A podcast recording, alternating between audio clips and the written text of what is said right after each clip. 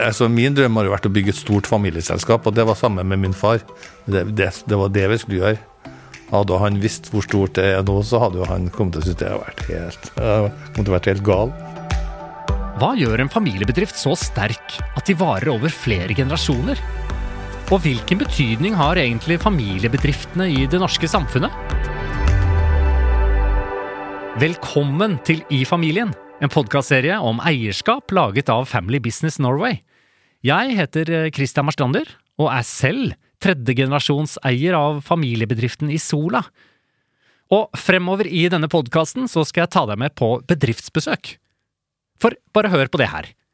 70% av alle private bedrifter I Norge familieeid. Det 80 000 bedrifter det.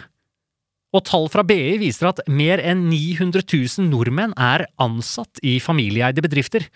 Og disse bedriftene de bidrar med en verdiskapning på mer enn 400 milliarder norske kroner. Men hva skjuler det seg bak alle disse tallene her? Det nemlig bakteppet for at du fremover skal få bli med på bedriftsbesøk. Nettopp for å bli bedre kjent med noen av historiene og menneskene som sørger for at familiebedriftene lever. Og noen lever lenge. Og da jeg interessert I å vite en ting. For hva gjør en familiebedrift så sterk at den overlever over flere generasjoner? En familie som har klart det Reitan. Hva deres suksess? Velkommen til bedriftsbesøk. Turen går til Reitans store stolthet, et smykke I Trondheim. Velkommen til Trondheim. Please internasjonalt og Mikael og Nøy kan flyverke. Hvis du går nedover der nå, altså det første til høyre. Altså nedover gågata her? Ja, så første til høyre. Ja. Da ser du det på høyre siden lenger det. Og I det jeg kommer rundt hjørnet, så ser jeg det.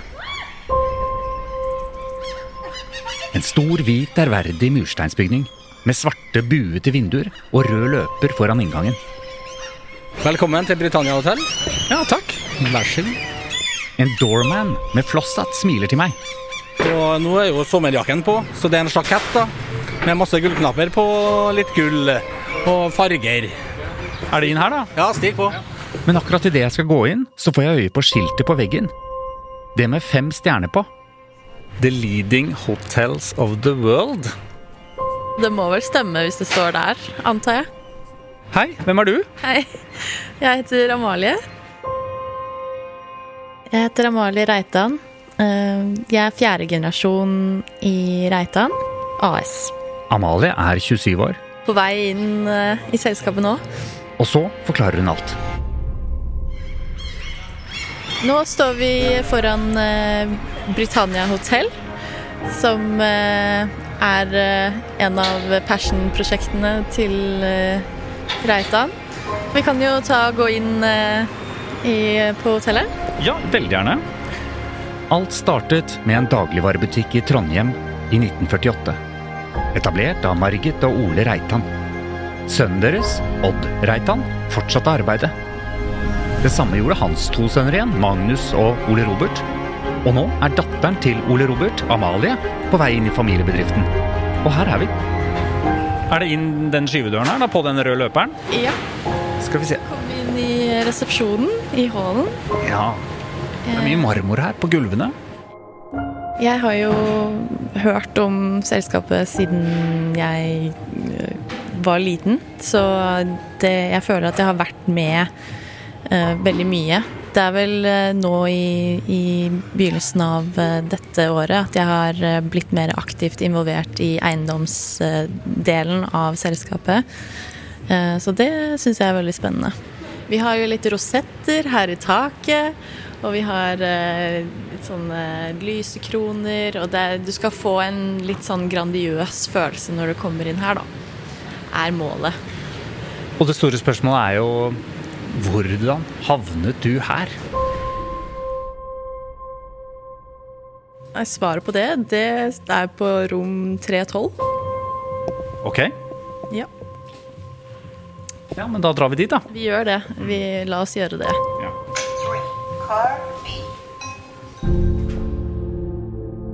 På vei opp til rom 312 så kjenner jeg lukten av storhet. Hotellet har ligget midt ansatt I Trondheim sentrum siden 1870. Følgende personer har en ting felles. Keiser Wilhelm II av Tyskland, dronning Elisabeth, kong Håkon den 7., kong Olav, JC, kong Harald, dronning Sonja, Fridtjof Nansen og hun her. Beyoncé. Alle har bodd på Britannia Hotel. På papiret hotellets historie imponerende. Men hvor imponert egentlig folk på gata I Trondheim? Når jeg sier Britannia Hotel, hva sier du da? Det var det fineste hotellet I byen da. Nå Trondheim vi jo stolt da. For det jo et av Norges fineste hotell. Og så det tatt vare på den gamle, flotte stilen. Dyrt hotell, men skal være bra, så vi skal prøve for første gangen nå, I helga. Vi fikk gavekort når vi giftet oss I sommer. Det jo et gammelt kulturminne da, som mange kjent med fra oppvekst og barndom. Så. Ja, du kjenner den også? Mest gjennom mormor. For du har vært der og spist med mormor din, eller?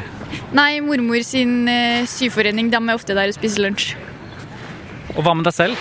Aldri vært der. Hvorfor ikke? For jeg venter på at mormor skal invitere meg med. Det et smykke I byen.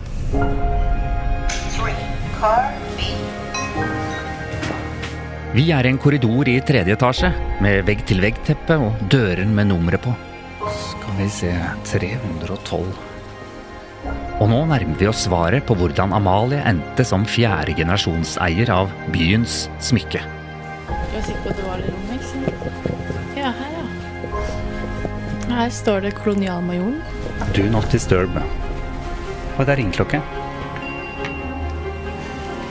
Tenker jeg, det var ikke det andre rommet. Hei, Amalie! Hei. Nå var det klem, vet du. Nå var det klem. Det veldig hyggelig. Her klemmesvitten. Vær så god. Takk. Jeg Odd Reitan. Jeg kolonialmajor.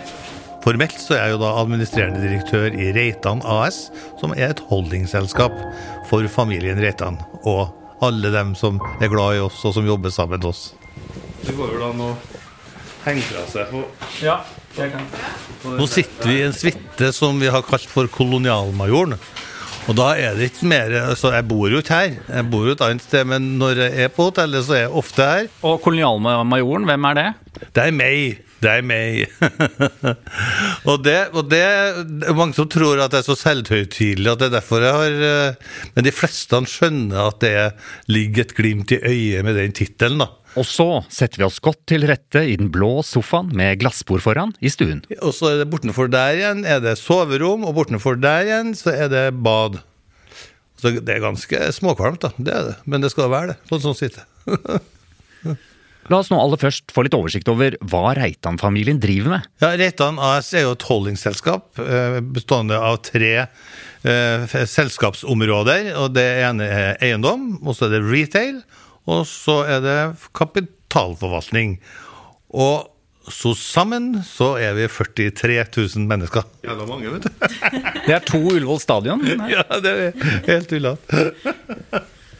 Det noe jeg vil forstå, som grunnen til at jeg møter Amalie og Odd. Jeg da neste generasjons eier. Hvordan kan en familiebedrift bygge seg så sterk som Reitan har gjort? Hvordan havnet du her, Amalie?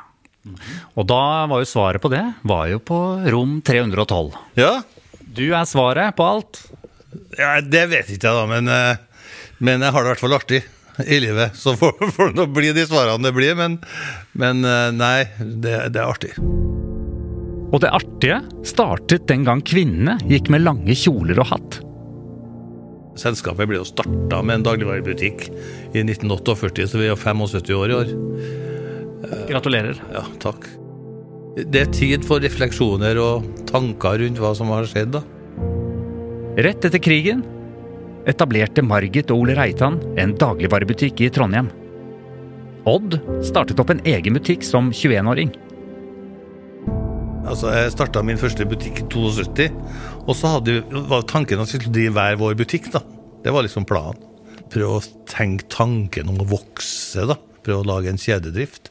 Så vi gjorde jo det på 70-tallet. Vi åpnet jo flere sånne nærbutikker på 70-tallet, før Rema ble født I 79, hvor vi hadde liksom en mer sånn tydelig forretningsidé, som vi kunne begynne å bygge på. Og fra 79 til 90 så var det jo egentlig Rema det gikk på, og så ble vi landsdekkende I 1990 da med Rema. Forretningsideen var enkel. Selge daglige matvarer til lav pris. For å klare det med fortjeneste, var det en ting som Odd og faren skjønte. Nå bør ting skje, altså med verdikjeden.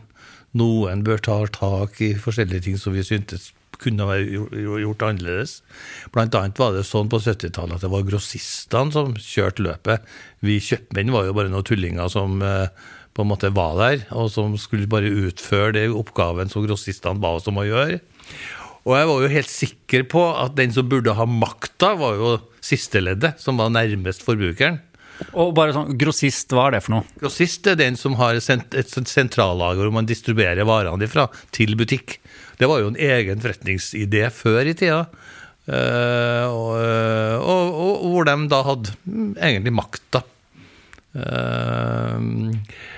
Det der skjønte jeg kom til å bli annerledes. Jeg skjønte at verdikjeden kom til å endres på en sånn måte at det var detaljistene og kjededrifta som skulle ta seg av distribusjon og sentrallagringa, for det var det mest effektive og som gjorde det mulig å komme lenger ned I pris. Og på slutten av 90-tallet så gjorde vi en avtale hvor vi overtok grossistledet. Nei, det var litt artig. Jeg husker vi regnet jo ut at vi sparte det norske samfunnet for 12,5 milliarder, noe sånt noe I forhold til de påslagene som var før, og I forhold til de påslagene som ble gjort etter at vi snudde opp og ned på den verdikjeden. Og mange mener jo at det skulle vi ha hatt medaljer for, så det bare å sende dem. Det adressen Kolonialmajor, rom 312? Ja, Ladegård eller restaurant eller Britannia. Det å kjøpe opp grossistleddet I verdikjeden ga ikke bare billigere mat til folket. Det som var viktig med 90-tallet, at da begynte vi virkelig å drive god butikk. Vi begynte å bygge en vinnerkultur, vi begynte å føle at vi hadde et godt konsept. Vi begynte å bli mer profesjonelle I måten å jobbe på, alt bygde litt på seg, sånn at vi begynte å bli en stor bedrift, og som gjorde det mulig å tenke enda større. Og enda større tanker startet I senga til Odd Reitan. Jeg våkna en morgen I 1994, og så tenkte jeg, vi har noen eiendommer hvor vi har Rema-butikker, men dem har vi bare. Altså, kanskje bør jeg på en måte profesjonalisere det med eiendom. Ikke bare ha det. Så ansatte jeg en administrerende direktør da, som for Reitan eiendom og begynte å bygge eiendom I 95. Han heter for Ingolf. Og han har jo da, jeg må si han og hans folk da, har jo egentlig bygd Reitan eiendom til en av de største eiendomsselskapene i Norge. Så I dag består jo Reitan av retail, eiendom og kapitalforvaltning. Og sønnene Magnus og Ole Robert driver hver sin del. Ole Robert på retail, Magnus på kapital, og så det en utenfor familien da, som jeg sa, på eiendom. Sånn at det de tre benene. For min jobb I dag, det å være eier, og det vil si å drive morselskapet som heter Reitan AS, som egentlig ikke driver med noe annet enn å være eier. Og hva det en eier bør jobbe med, så familiebedriften vokser seg sterk? Vår viktigste oppgaven som et eierselskap har, det å være kulturbygger. Så jeg prøver å være veldig mye på scenen og snakke om bedriften. Så det å bygge kultur. 2, bygge effektive strukturer, sånn at vi kan drive lønnsomt og effektivt. Og det å ha noen finansielle standarder og handlingsregler å holde seg etter, sånn at vi kan ha kontroll med pengene og økonomien. Men det stopper ikke der. Og I tillegg til de 3 beinene så det en liten sånn artig greie. Det hotellet her. Velkommen til Britannia Hotel. Ja, takk. Ja, stig på. Det som skjedde her med Britannia, det jo fordi at det begynte å gå så bra at vi hadde resultater og kunne på en måte unne oss å gjøre noen ting hvor forrentninger kom I glede først og fremst, og ikke bare I penger. En glede, en by, et helt folk også kjenner på. Og det nå Odd Reitan vil vise meg noe. Her du barn rett frem. Og så kommer du inn I, til venstre her, så har du da den Michelin-stjerne-restauranten, altså speilsalen. Og så åpner vi døren. Har du Palmehaven, da. Palmehaven. Et legendarisk spisested siden 1918. Tiden da man kom til lunsj med hest. Så det søyler, og så det masse bord med hvite duker, og så det da dette speiltaket. Det vakkert, rett og slett. Når jeg var 15 år, så husker jeg at det stod eieren av hotellet og daglig leder, altså administrerende for hotellet, stod og tok imot et stort selskap. Og jeg kjente at kroppen ble fylt med storhet når jeg gikk inn døra her. Den var pynt, og ja, veldig finkledd, flotte kjoler og sorte dresser og så tok imot gjestene og så tenkte jeg, tenk tanken på å stå og ta imot gjester til huset her, som eier, det må jo være det må noe finere enn jeg kan ikke finnes, tenkte jeg da og da bestemte jeg meg for at her skal jeg kjøpe, jeg hadde ikke noe penger men jeg visste at jeg kom til å kjøpe hotellet og det her var altså I 67 og 16 da faktisk når jeg regner etter Så hvordan går man fra å drømme om å kjøpe byens smykke til å gjøre det? Først må du bygge en sterk bedrift, så du har råd til å ta sjanser. Kanskje det det som familiebedriftenes oppgave? Å tørre å ta den risikoen som må til for å lykkes. Som igjen gir byer og bygder, skolekorps, idrettshaller og hoteller. Men for å nå den drømmen, så må du også ha noe annet. Kontakter. Jeg jo god venn av Olav Thon, og han har jeg eid mye artig sammen med. Og en dag så fant han ut at han skulle kjøpe drifta og eiendommen på Britannia, og så sier jeg til henne at du må være klar over at det mitt. så, ja, så solgte han 50% til meg da, sånn umiddelbart.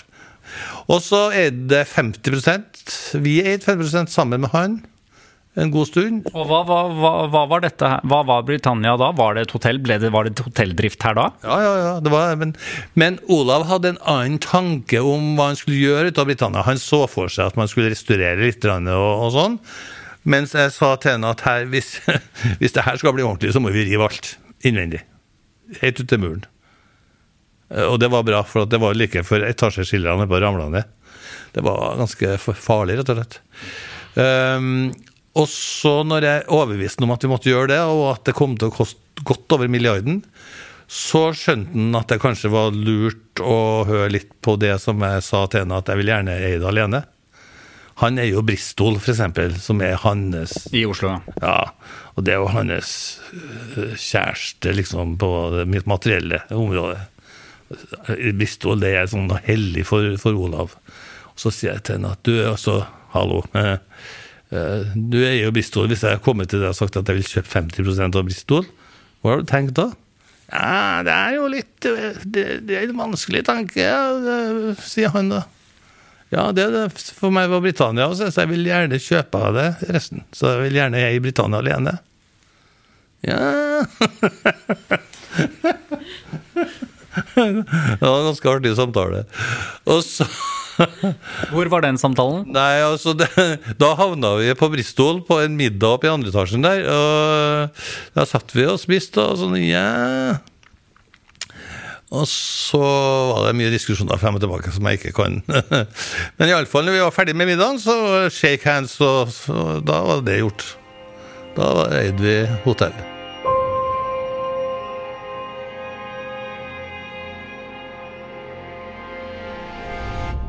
Så da satt du plutselig og eide hele Britannia Hotel. Kan du huske den følelsen der? Nei, vet du, det var ikke sånn som man kunne tro med den storyen min med hvor jeg nesten mest tårevåt stod utenfor her som 16-åring og tok innover meg storheten at da skulle jeg på en måte Det var ikke sånn altså. Alvoret seg innover meg bare og tenkte at oi, her må jeg ut med mye penger. For Odd Reitan hadde lagt en plan for hotellet. Her ville jeg ha et 5-stjerners hotell som skal være det beste og som skal konkurrere med det beste på det nordiske planet I hvert fall. Så her må vi bare rive ned alt, og så får vi få noen arkitekter og noen interiørarkitekter til å komme med forslag. Og så, 3 år og rundt 1,2 milliarder kroner senere, den 1. april 2019, åpnet Reitans Hotel Britannia. Jeg levde på en sånn sky, jeg tror jeg levde ved siden av meg selv. Jeg sto ved siden av meg selv, det var en drøm. Og hvordan så du selv ut? Veldig bra. Og så åpner vi døren. For første gang på 3 år kunne folk igjen spise I Palmehaven. Og hvorfor heter det Palmehaven? Jo, det da masse palmer her. Og så var det opprinnelig en have som var åpent oppunder. Så det var ikke noe tak før, men og nå jo glasstak der. Så om kvelden så kommer det på, så kan du sitte faktisk I en stjernehimmel. For da det stjerner som I den himmelen der om kvelden. Og da kan du bare tenke deg for eksempel, hvis Åge står her og ser du stjernene som skinner over Trondheim I natt, og så blinker stjernene der. Det sterke saker, vet du. Da får du virkelig greia. Hvorfor var det så viktig for deg å kjøpe Britannia Hotel? Jeg vet nesten ikke, men jeg tror det litt forfengelighet, og liksom den drømmen, rett og slett. Jeg vet ikke noe. Det nesten ikke noe mye annet svar på det. Jeg synes det kult. Jeg synes det tøft å tenke på. Jeg tar meg en kjapp tur ut I gågata. På en benk sitter en eldre dame med solbriller og veske på fanget. Hva tenker hun om Britannia Hotel? Da tenker jeg på at jeg så overlykkelig fordi at Britannia Hotel har fått lov til å komme tilbake til den storheten det en gang var. For det var fallferdig, det var ubehagelig å være der, det var støvlete, og det var like før den ramlet ned. Så Reitan skal ha stor takk fra oss alle sammen I Trondheim her for at de har fått tilbake den fine bygningen som vi stolt av. Så hvis du hadde truffet Odd Reitan på gata her, I gågata, hva hadde du sagt til han? God dagen. Ja. Det var det fineste hotellet I byen da. Når jeg sier Britannia Hotel, hva tenker du med en gang nå? Bryllupsnatta mi. Den takknemligheten som jeg får fra folk, altså, det ikke sånn som jeg regner med da. Altså det overstiger jo absolutt alt av forventninger. Men det en bra payback, altså. Hotel Britannia levert tilbake I god stand til folket. Alt takket være en sterk og solid familiebedrift. Hvilken betydning har det vært at det har vært familien din som har vært de nærmeste I en sånn stor bedrift? Jeg tror det har mye å si. For meg har det mye å si I hvert fall. Det sikkert litt forskjellig fra menneske til menneske, men at de samtalene jeg hadde med min far når vi var små, og veldig mange hans holdninger gjør seg jo gjeldende den dag I dag. Vi har jo vår verdiskole, som vi kaller det, på hjemgården til min far, oppe I Sokndalen. Og der kan jeg jo fortelle elevene som på skolen der om hva vi snakket om, og hva vi tenkte, og hva min far snakket om, og hvilke verdier og holdninger vi hadde på den gården. Hvilke verdier det? Det å lære seg å unne og beundre andre mennesker. For slipper man misunnelsens jævla inn I kroppen, så blir man spist opp, sakte men sikkert, uten at man vil det. Og da tror jeg det veldig viktig å lære seg akkurat det. Jeg ble motivert til å tenke sånn, og det viktig å bli påminnet om det til stadighet også, tror jeg. Det har vært viktig for meg da. Det å unne og beundre, og så en annen ting, det å synes at det kult å lykkes. Altså på samme måte som jeg selvfølgelig ønsker at Amalie skal lykkes, når hun begynner å vekse opp I det her, og så ønsker hun at hun avslutter sitt liv med et selskap som dobbelt så stort som det I dag, og det absolutt ikke noe igjen for.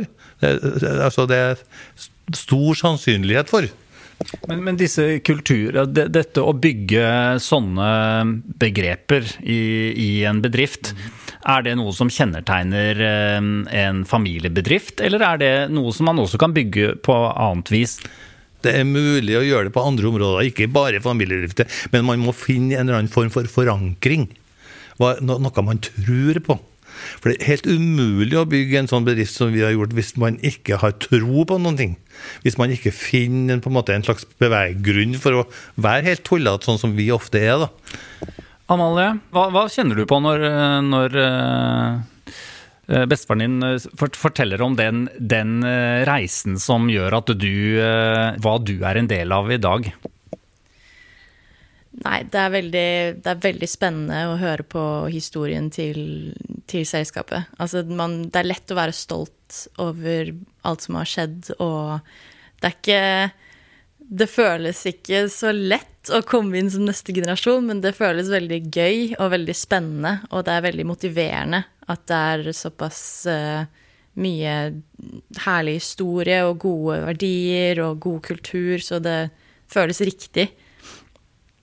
Selv om det litt skummelt. Ja.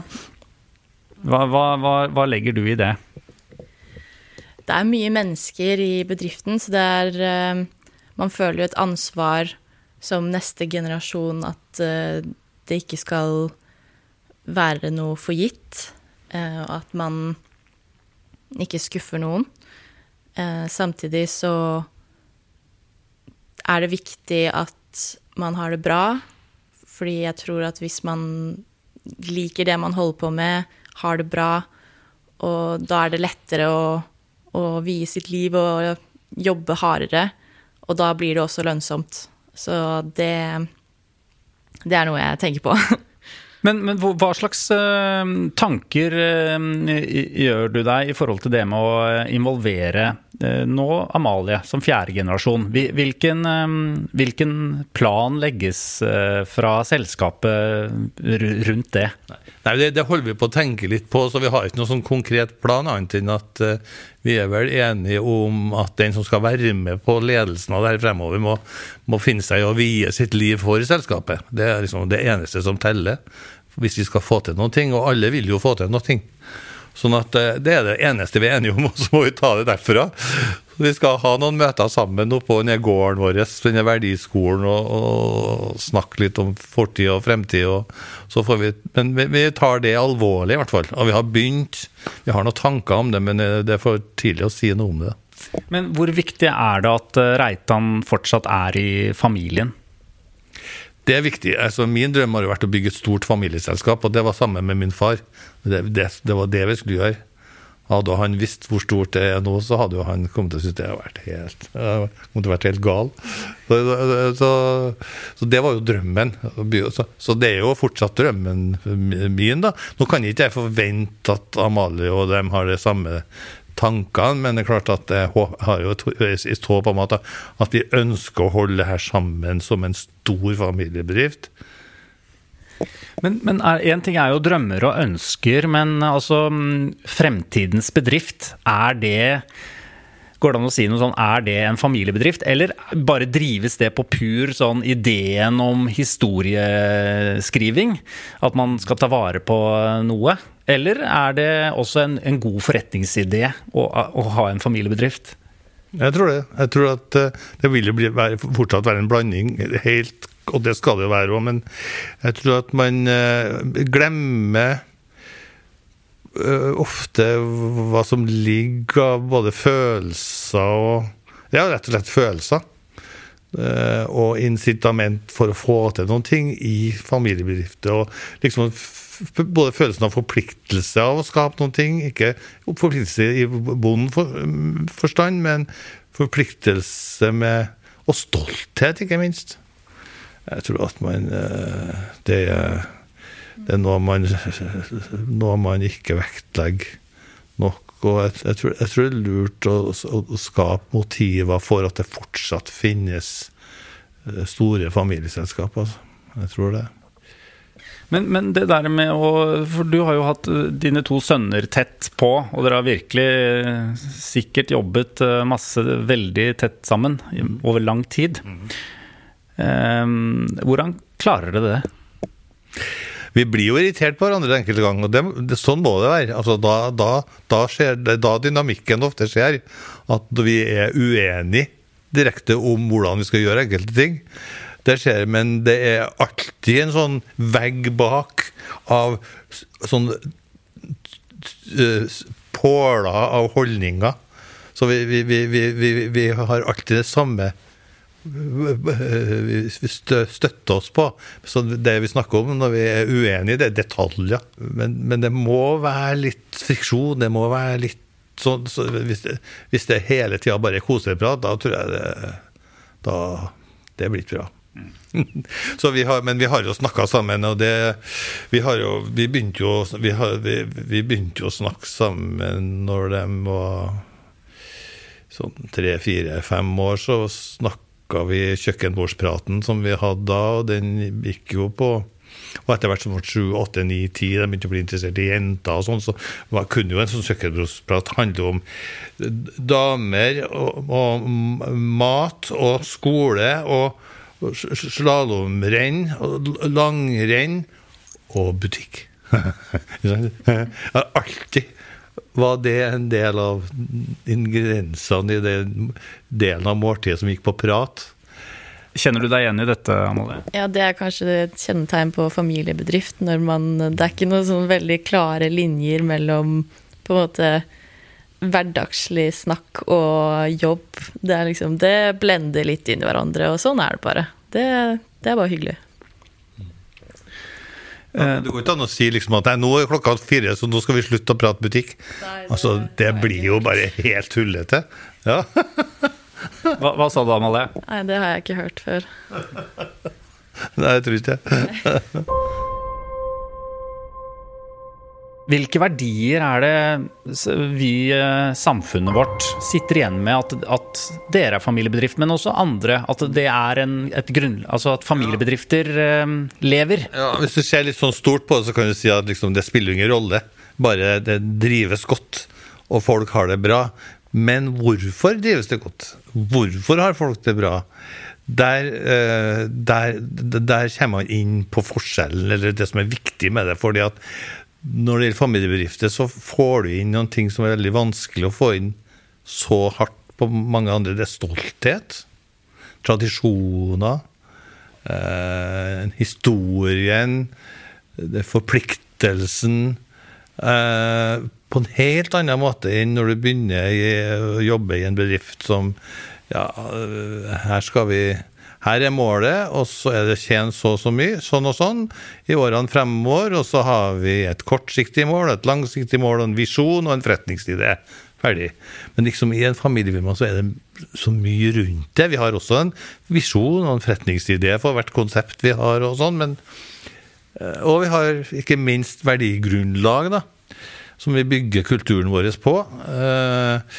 Den stolthet og den dynamikken som stolthet og respekt for de verdiene vi står for, jeg tror det viktig for å bygge solide, gode bedrifter. Altså, jeg mener, samfunnsoppdraget jo å bygge dyktige folk og solide bedrifter.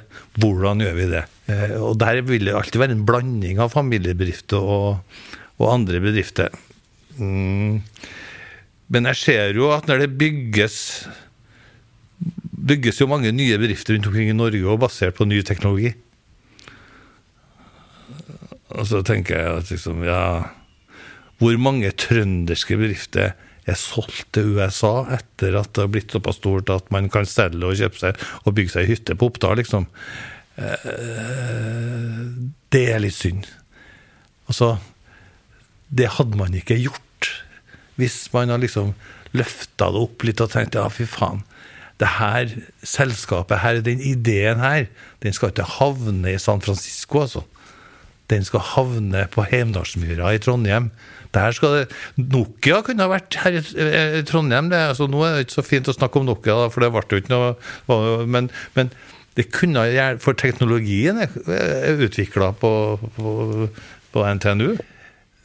Nej, det må ikke være familiedriftet, for det skal være bra, men jeg tror man glemmer dynamikken som ligger i det faktum med stolthet og forpliktelse til å gjøre noe skikkelig og lysten. Følelser. Amalie og jeg lukker døren til Suite 312, kolonialmajoren, for denne gang. Ok, Amalie, nå skjønner jeg litt mer hvorfor du havnet her. Hva blir viktig for deg å bringe videre fra de generasjonene som før deg i Reitan? Det jeg synes veldig viktig å ta med videre historien, verdiene, omtanken, respekten, alle de tingene som gjør opp bedriften på det kulturelle nivået.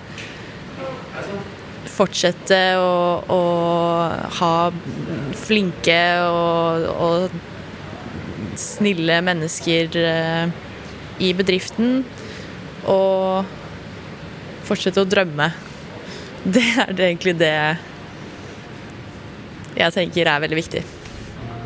Da må jeg tilbake til studioet. Det greit? Ja, det helt greit. Ja, du blir her. Kjør på. Jeg blir her. Da kjører jeg på. Ha det. Ha det. Du har nettopp vært på bedriftsbesøk hos Reitan AS.